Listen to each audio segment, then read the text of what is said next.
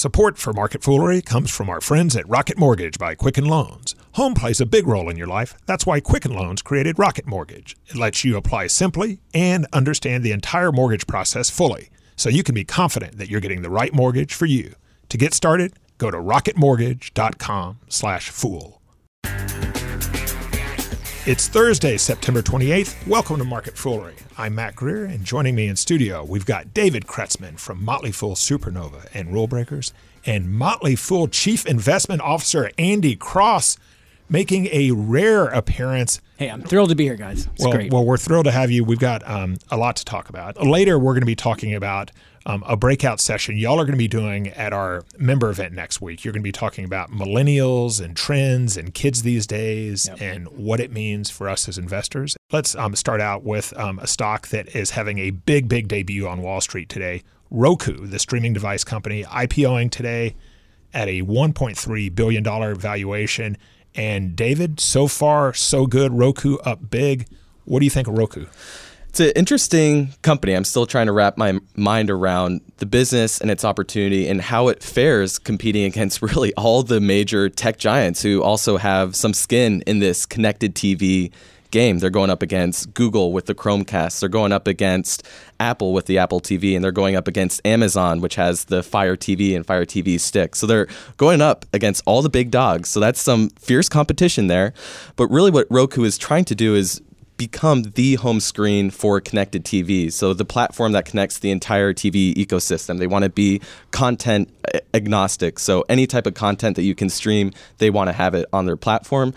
And up to this point, you've sort of seen those big tech players uh, be a little bit more focused with their content. Like uh, Amazon, for a long time, hasn't had their streaming app on the Apple TV, for instance. That will um, probably change later this year based on what Apple announced at their conference earlier this summer.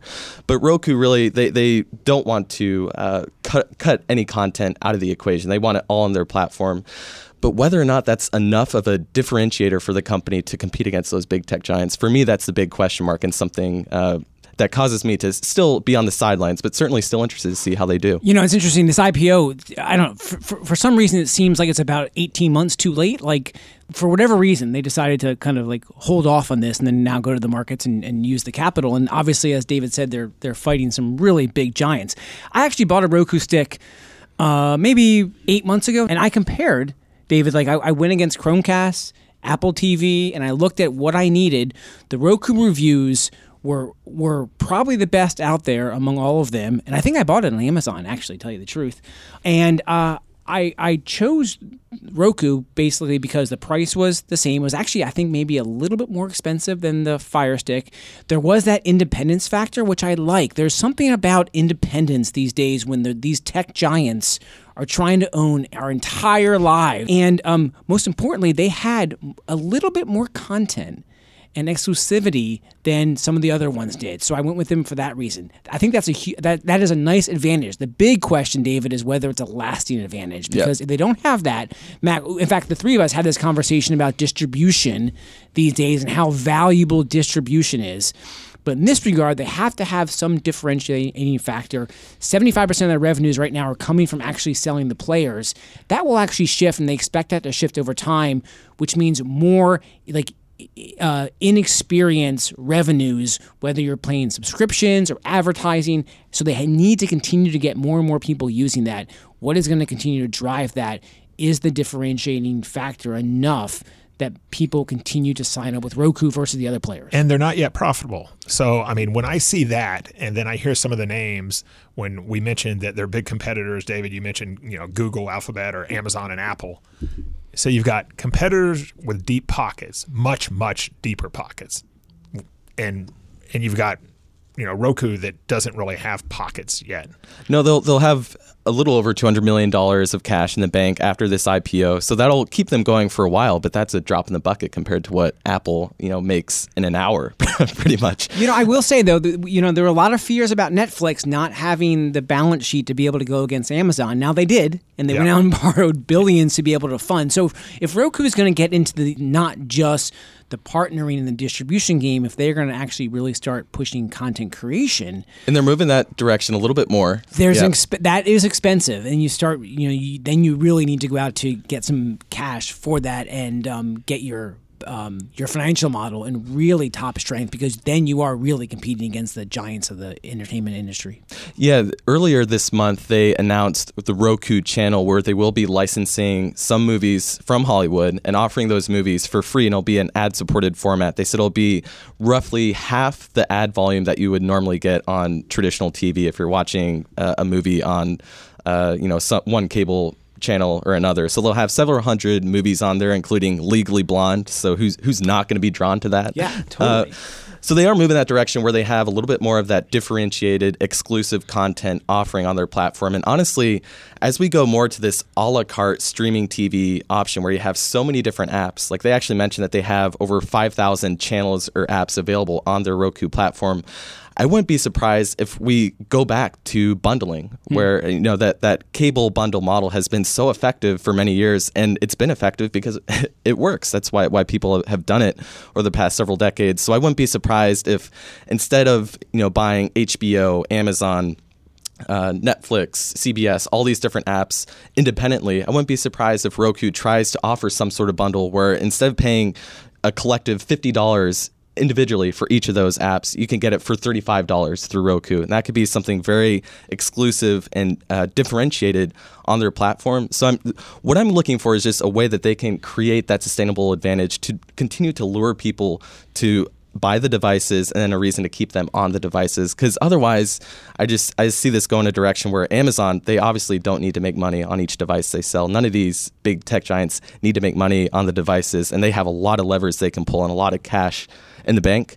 And another risk that I look at is, like I mentioned, Roku, they have 5,000 streaming channels or apps on their platform, but the top five channels that users use accounted for 70% of the streaming time on that platform, and Netflix alone accounted for a third of that time. So, having a lot of channels that that's certainly uh, beneficial to an extent, but for most part, people are using Amazon, HBO, Netflix, YouTube. And with just about all of those, Roku isn't going to make any money. Like YouTube is ad supported, but those ads play on YouTube and Roku doesn't get a cut of that. Yeah. So uh, they, they are facing some tough competition, but I like that they're founder led. The, um, the founder and CEO, he spent a, t- a little bit of time at Netflix and headed up their early internet streaming efforts.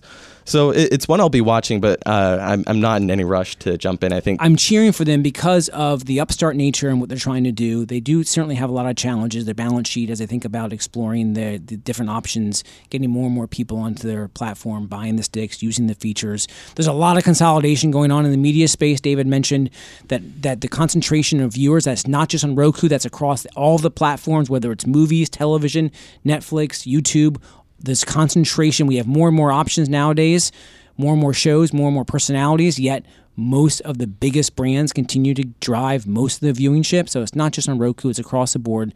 But clearly, there's that that factor that they have to continue to fight against these big boys. But I'm cheering for them because I think they're an upstart company. They're an upstart company. They did have some first mover advantages. Whether that's sustainable or not is a big challenge and big question, and something investors will have to watch. Well, so far so good. Um, two of the high profile IPOs this year: Snap and Blue Apron, both man. both trading below their IPO price now, right? Yep. So we will see. Guys, support for Market Foolery comes from our friends at Rocket Mortgage by Quicken Loans. Chances are you're confident when it comes to your work, your hobbies, and your life. Well, Rocket Mortgage gives you that same level of confidence when it comes to buying a home or refinancing your existing home. Rocket Mortgage is simple, allowing you to fully understand all the details, and you can be confident you're getting the right mortgage for you.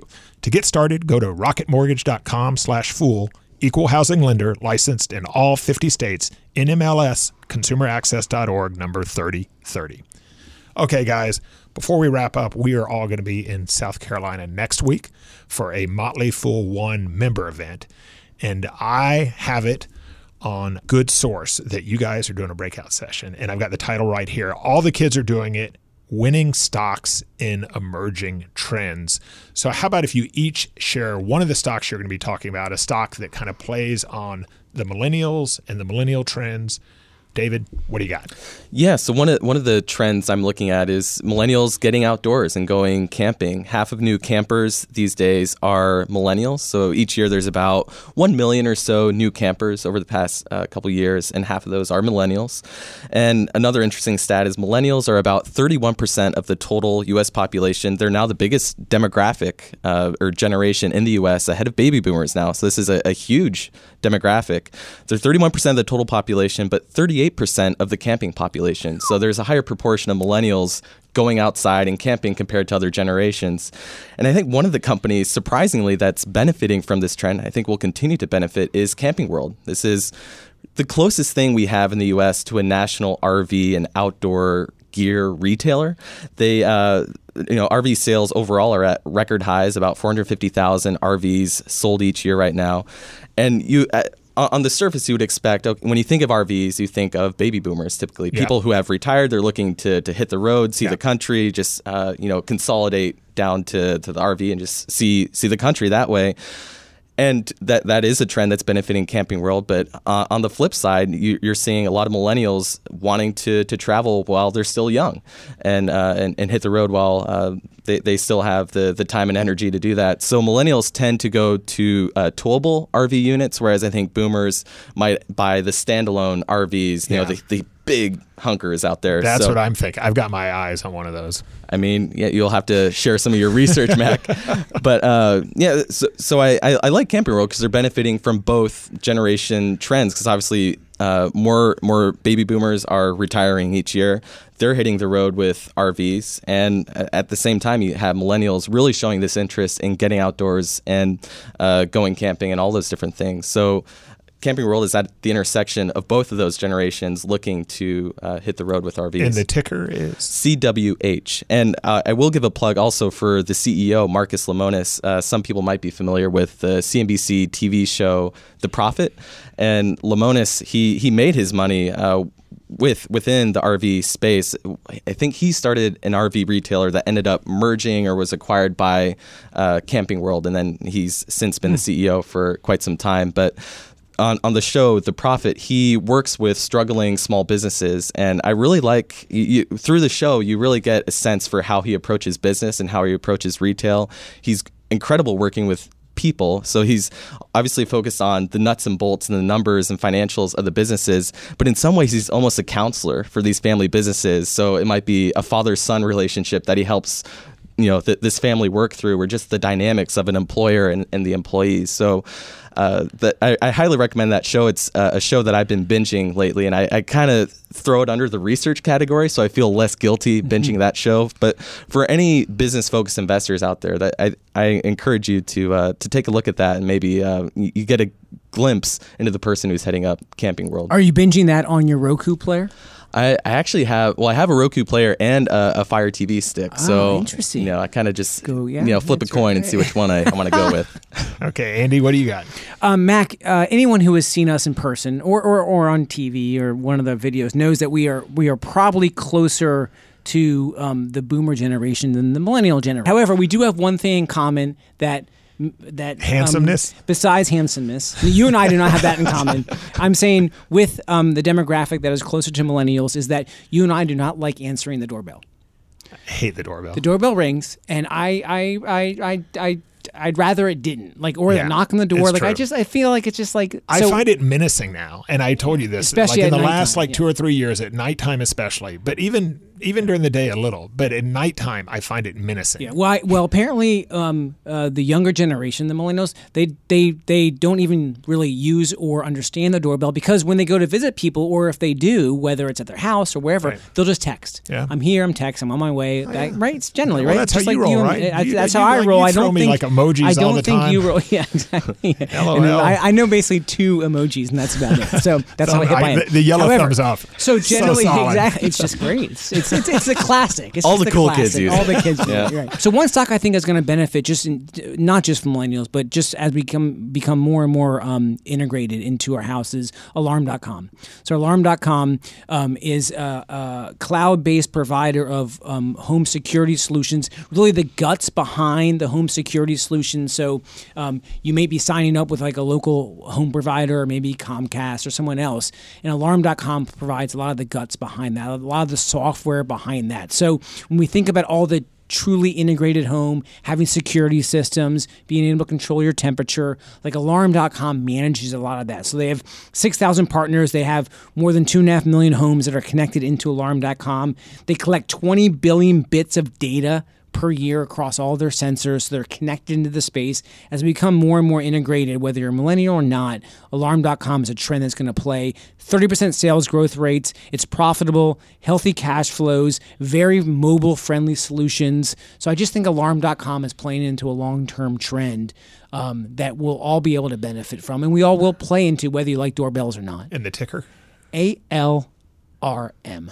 Okay. Well, guys, before we go, I want to give a shout out for the third edition of the Motley Fool Investment Guide. Andy, I know you were involved with this. Yeah. It's brand spanking great. new. The paperback's so great. So we take the first edition from 1996, but we revise it, we update it, and it's just some really, really good stuff. So you can find more about that book and you can order the book at book.fool.com. That's book.fool.com. Guys, thanks for joining me today. Thanks, Mac. Thanks, Mac. As always, people in the show may have interest in the stocks they talk about, and the Motley Fool may have formal recommendations for or against. So don't buy or sell stocks based solely on what you hear. That's it for this edition of Market Foolery. The show is mixed by Dan Boyd. I'm Mac Greer. We will see you next time.